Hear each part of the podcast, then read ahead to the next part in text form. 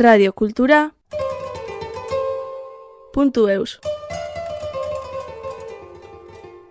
Chaque fois que les gens me laissaient les gamins, les amener partout, vous dites, mais vraiment, les gens sont sympas parce qu'on ne peut pas dire laissez ton gamin, l'amener à Biarritz à quelqu'un que vous ne connaissez pas. Donc parce qu'ils ont confiance.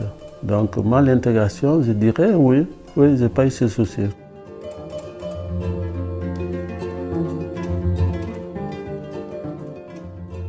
Je m'appelle Alassane Barry, je suis originaire du Sénégal.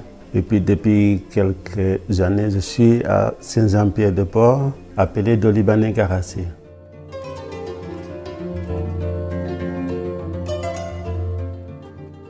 Je suis originaire du Sénégal, mais ça fait euh, bientôt 30 ans que je vis en France. Avant, j'étais à Paris. J'avais la famille à Paris. J'ai vécu longtemps à Paris et puis après, j'ai tombé amoureux une qui est basco-bernaise, presque basquaise. Voilà, on s'est connus comme ça et je suis atterri à Pau parce qu'ils sont originaires de Souraïda.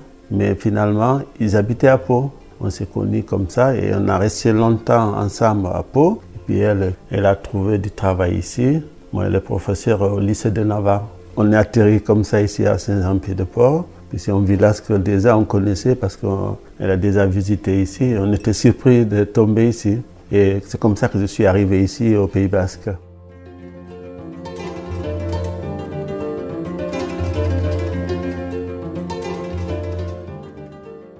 Je viens de Dakar, même à la capitale. L'endroit qu'on appelle le plateau, c'est à 2 km du palais présidentiel. Je grandis là. Il y avait aussi mon père et ma mère pendant longtemps. On a vécu là avant de déménager, d'habiter un peu plus loin en banlieue qui s'appelle Fas.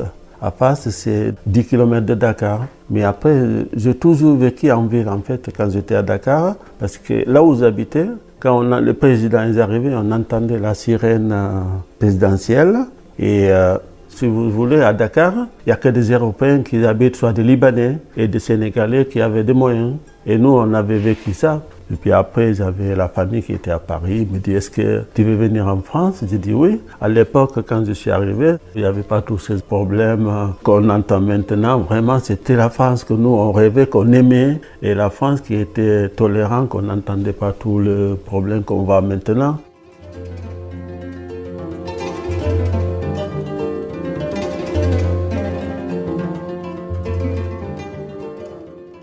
À Dakar, en fait, quand j'étais là-bas, il y avait plein de choses parce que moi, ce que j'ai fait avant, c'est la couture.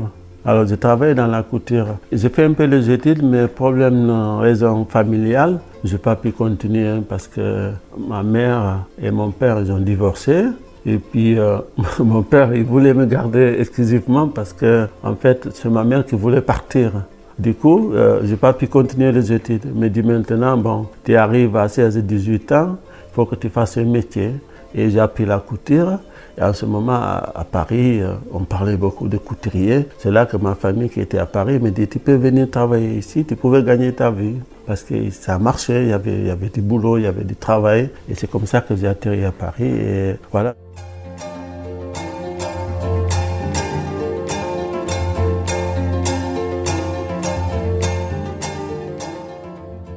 À l'époque, euh, à Dakar, il y avait du travail aussi, même à Dakar. Les gens, ils étaient heureux par rapport maintenant, comme la jeunesse qu'on voit qui veut partir immigrer. C'était pas comme ça. Moi, je n'avais pas vécu ça, en fait. Quand moi j'étais là-bas, j'avais pas tous ces problèmes. Nous, là, on était vraiment, je vous dis, euh, il y avait tout tout ce qu'il faut. Bon, il n'y avait pas tout le monde qui avait la télé partout, mais là où on était, on avait la télé. Et donc, on regardait le, le, foot. Après, on allait jouer aussi. On jouait dans la rue comme ça. Et euh, on, jouait au foot.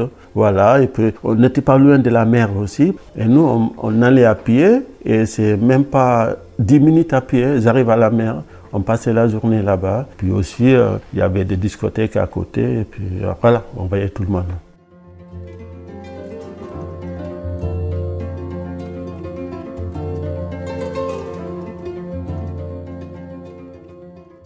Oui, oui, je, dirais heureuse, oui, je dirais heureuse parce que par rapport à ce que je vois maintenant, je dirais heureuse parce qu'il n'y avait pas autant de mendiants quand on était à Dakar ou autant de violence. Vraiment, on mangeait à notre faim et puis après, tout ce qu'on voulait, mon père aussi, il avait, euh, il avait du boulot, il avait un restaurant qui était là, qui travaillait jour et nuit. et pour nous aussi, c'était pas mal. Moi, je dirais oui, heureuse, oui.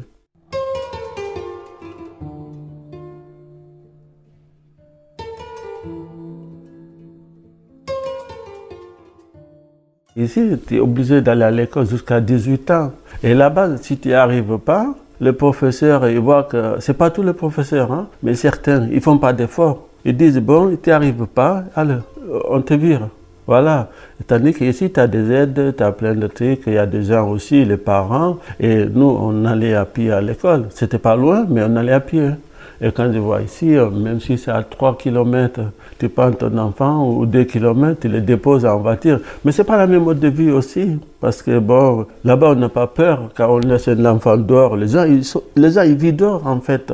Voilà. Maintenant, c'est pas pareil parce que quand je vois, j'entends le fait d'hiver, les enfants qui disparaissent, avant, il n'y avait pas ça. Donc, je dirais, ici, ils ont plus la sens que par rapport là-bas aussi. Voilà, c'est pas pareil. Les enfants ici, ils ont beaucoup de sens.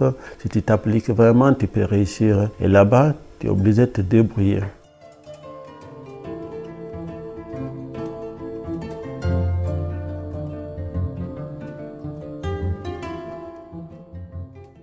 Ce qui peut-être me manque un peu, mais pas, pas beaucoup, parce qu'ici, il fait tout le temps beau, la chaleur. Hein. Et puis ici, les gens aussi, ils vivent dehors. C'est pour ça que je suis tout le temps dehors. Alors, mais sinon, peut-être le, plat qu'on mange là-bas. Voilà, c'est du riz au poisson. Et si on veut du poisson frais, on peut aller chercher le jour même. Là-bas, on fait le course le jour même. Ici, on prend le course, par exemple, on fait pour euh, une semaine. Un truc. Mais si vous voulez le poisson, vous pouvez aller chercher le poisson le jour même. Il y a, le plat national aussi, peut-être certaines personnes que j'ai envie de voir, que j'ai connues quand j'étais enfant. Même quand je, retourne là en vacances, un truc, je vais toujours voir ces gens-là ceux qui sont dans les quartiers et qui sont toujours là et qui m'ont connu. Et, et voilà, je dis bien qu'ils ont changé.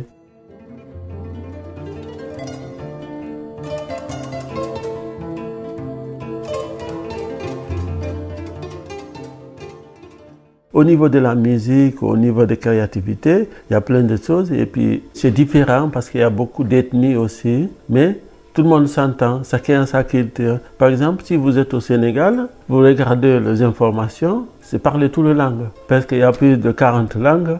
Alors, euh, même le président, il va parler le français, mais il est obligé de traduire dans la langue euh, nationale pour que certains y comprennent. Donc, la culture, il y a plein de choses euh, à découvrir aussi. Il y a la musique, il y a la lutte traditionnelle qui est presque, après le foot, c'est le deuxième sport. Les gens aiment sortir, ils aiment danser, toujours.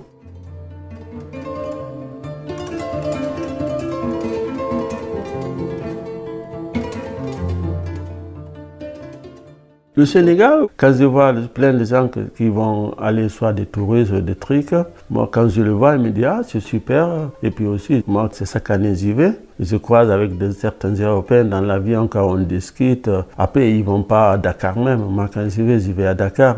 Et ils vont dans les endroits, c'est pour les touristes, hein, Sali ou Cap ou d'autres endroits. Voilà, ils me disent, ah oui, c'est bien, mais bon, sinon c'est un pays aussi qui est, ils disent émergence, mais bon, quand tu es là-bas, tu vois pas toute l'émergence. Il y a certaines populations qui, voilà, qui sont l'émergence.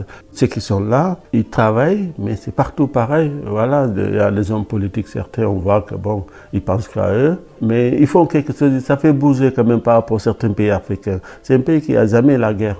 Donc c'est ça qui est bien aussi. Même si vous n'avez pas de l'or, vous n'avez pas de pétrole, si vous avez la paix, c'est important. Voilà, mais si vous avez tout, vous n'avez pas la paix, vous pouvez rien faire sans la paix. Donc c'est un pays qui est vraiment qui est calme par rapport à certains pays euh, à côté. Voilà, il n'y a pas eu de coup d'État, il n'y a pas eu de faim, il n'y a pas eu de la misère ou des trucs comme ça.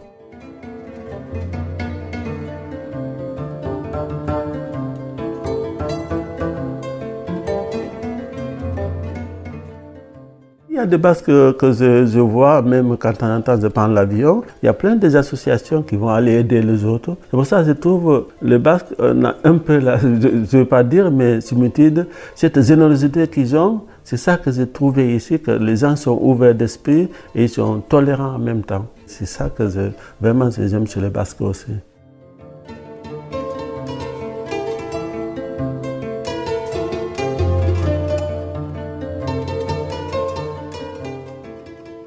Quand je suis arrivé à Paris, en fait, je voyais un peu à la télévision, je voyais le Tour Eiffel, on voyait les autres. Mais quand je suis arrivé, vraiment, moi, ce qui m'a impressionné, c'est le métro.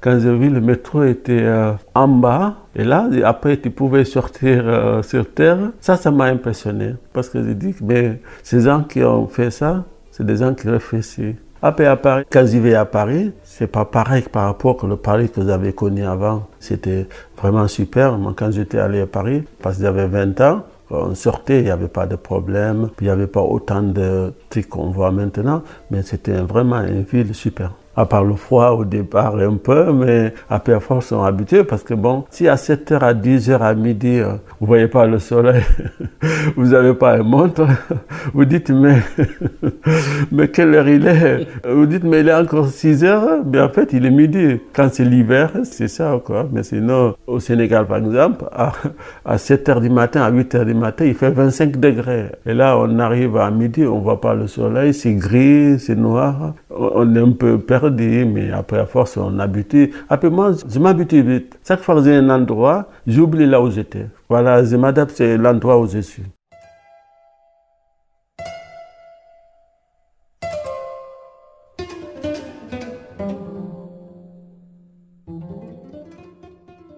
Je travaillais à couture là-bas parce qu'en ce moment-là, ça marchait beaucoup. Il y avait plein d'ateliers. Mais je ne sais pas maintenant si ça existe. J'étais enfant. Voilà, je gagnais bien ma vie je pouvais m'en acheter ce que je voulais. La vie n'était pas tellement chère comme maintenant. Parce que quand j'étais aussi à Paris, par exemple samedi, dimanche, je ne travaillais pas, on pouvait aller euh, au centre Georges Pompidou. Et quand on se promène là-bas le week-end, vous avez plein de spectacles. Il y a un monsieur, je me rappelle toujours, il racontait l'histoire de Victor Hugo. Vous voyez là, il y en a un autre qui fait le clown. Vous allez là, il y en a un autre, un orchestre banane, un monsieur en fait, il faisait rien d'extraordinaire, mais il faisait rire les gens. Voilà, il y a, plein de choses comme ça. Moi, je me rappelle comme si c'était hier. Et pourtant, il y a 30 ans. voilà, on va pas le temps passer.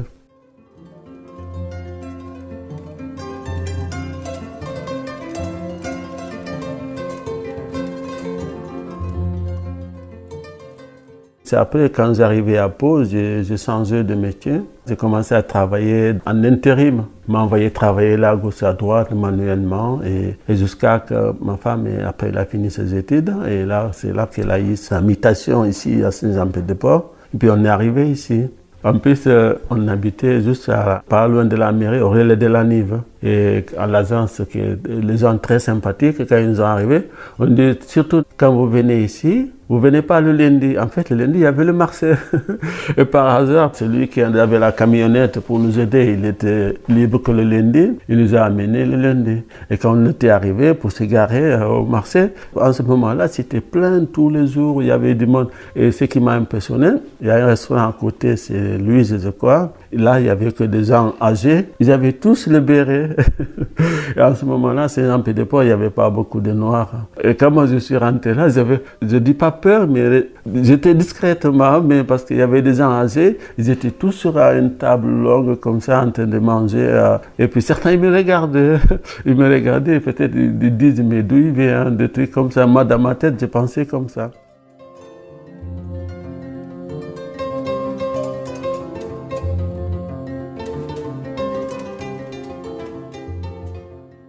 Quand je suis arrivé ici, euh, j'étais tout de suite adapté parce que je ne suis pas quelqu'un qui reste à la maison. Et on habite, là où on habitait aussi, c'est au relais de la Nive. On était plein centre-ville. Donc il y a plein des animations. Moi, je voyais tous les gens qui sortent, par exemple, en voiture, qui viennent. Il y a des sorties tout le temps en moto, un truc. Je sortais, ils se garaient sur le parking. Et je descendais pour regarder. Je disais les gens bonjour, les gens me répondaient. Et euh, aussi au soir, il y a les danses basques, tout le il y a des animations. Et c'est comme ça que j'ai connu les gens. Et puis après, j'allais par exemple sur les terrains de foot. Je vais tout seul regarder. Les gens me disaient bonjour. Et puis je disais bonjour aux gens. Puis après, on a eu ce petit garçon. Je suis rentré aux écoles de foot. Voilà, j'étais là-bas éducateur pendant longtemps. Les gens étaient super sympas. Et je suivais mon, mon fils. Grâce à ça aussi, j'ai connu beaucoup de gens très sympathiques, très gentils. Et ça continuait comme ça jusqu'à que moi, je me deviens entraîneur d'équipe.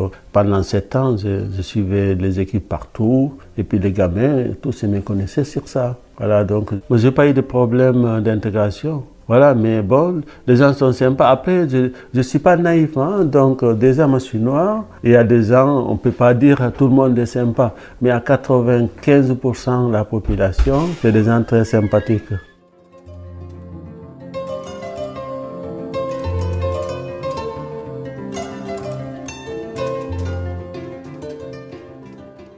tous les gens que j'ai rencontrés, je ne sais pas si ça vient de moi ou, d'eux, mais à plupart, euh, il n'y a pas de problème. On se dit bonjour.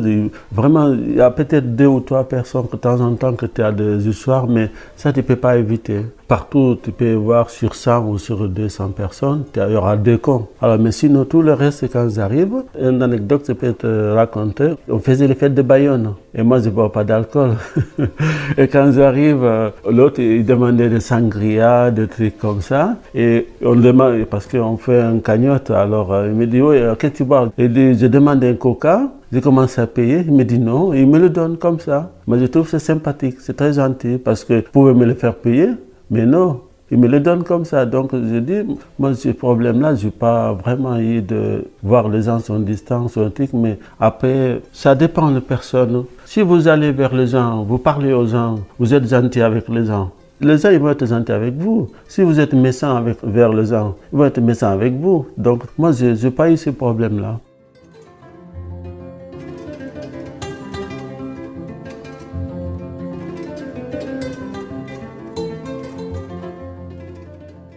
Il y a certaines plaisanteries, mais je pense que les gens ne se rendent pas compte. Ça arrive peut-être une ou deux fois. Parce que de temps en temps, il y a des Sénégalais qui vont dans le marché. Ils les appellent Etchegaray. voilà, parce qu'en fait, Etchegaray, il dit c'est noir. J'ai dit non, Etchegaray, c'est pas noir. voilà, il les appelait comme ça. Une fois quelqu'un m'a dit Etchegaray, moi, je ne pensais pas que c'était moi. Il dit, Etchegaray. C'est vrai qu'il n'y avait personne. J'ai dit c'est pourquoi? Il me dit, ouais, tu vends des trucs? J'ai dit, qu'est-ce que je vends? Tu m'as vu avec quelque chose? Je dit, non, écoute, il ne faut pas faire amalgame. Il y en a ces gens-là, il faut les respecter. Même s'ils viennent de loin, quand même, ils travaillent. Voilà, ils n'ont pas d'autres moyens. Il me dit, ouais, vous tous, vous vendez des trucs. Je dis, non, est-ce que tu m'as vu vendre quelque chose? Du coup, le monsieur ne savait pas, mais je lui parlais gentiment. Il ne savait pas quoi répondre. Il me dit, ouais, bon, je m'excuse. Alors donc, c'est ça. Si on parle aux gens comme ça, expliquer les gens, ils vont comprendre. Je dis, oui, mais je suis du Sénégal. Il dit, ah oui, je dis comme ça parce que vous êtes noir. Je dis, oui, je suis noir, mais aussi je suis du Sénégal. Alors du coup, il s'est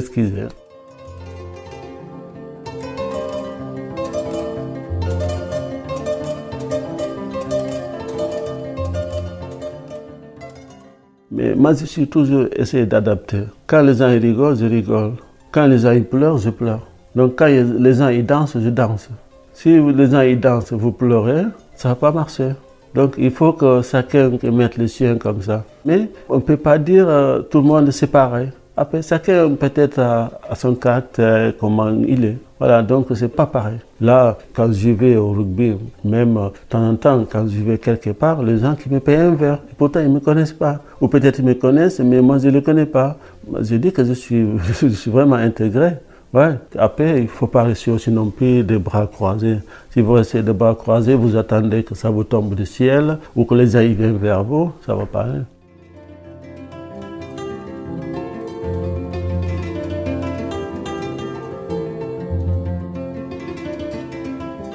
Radio Kultura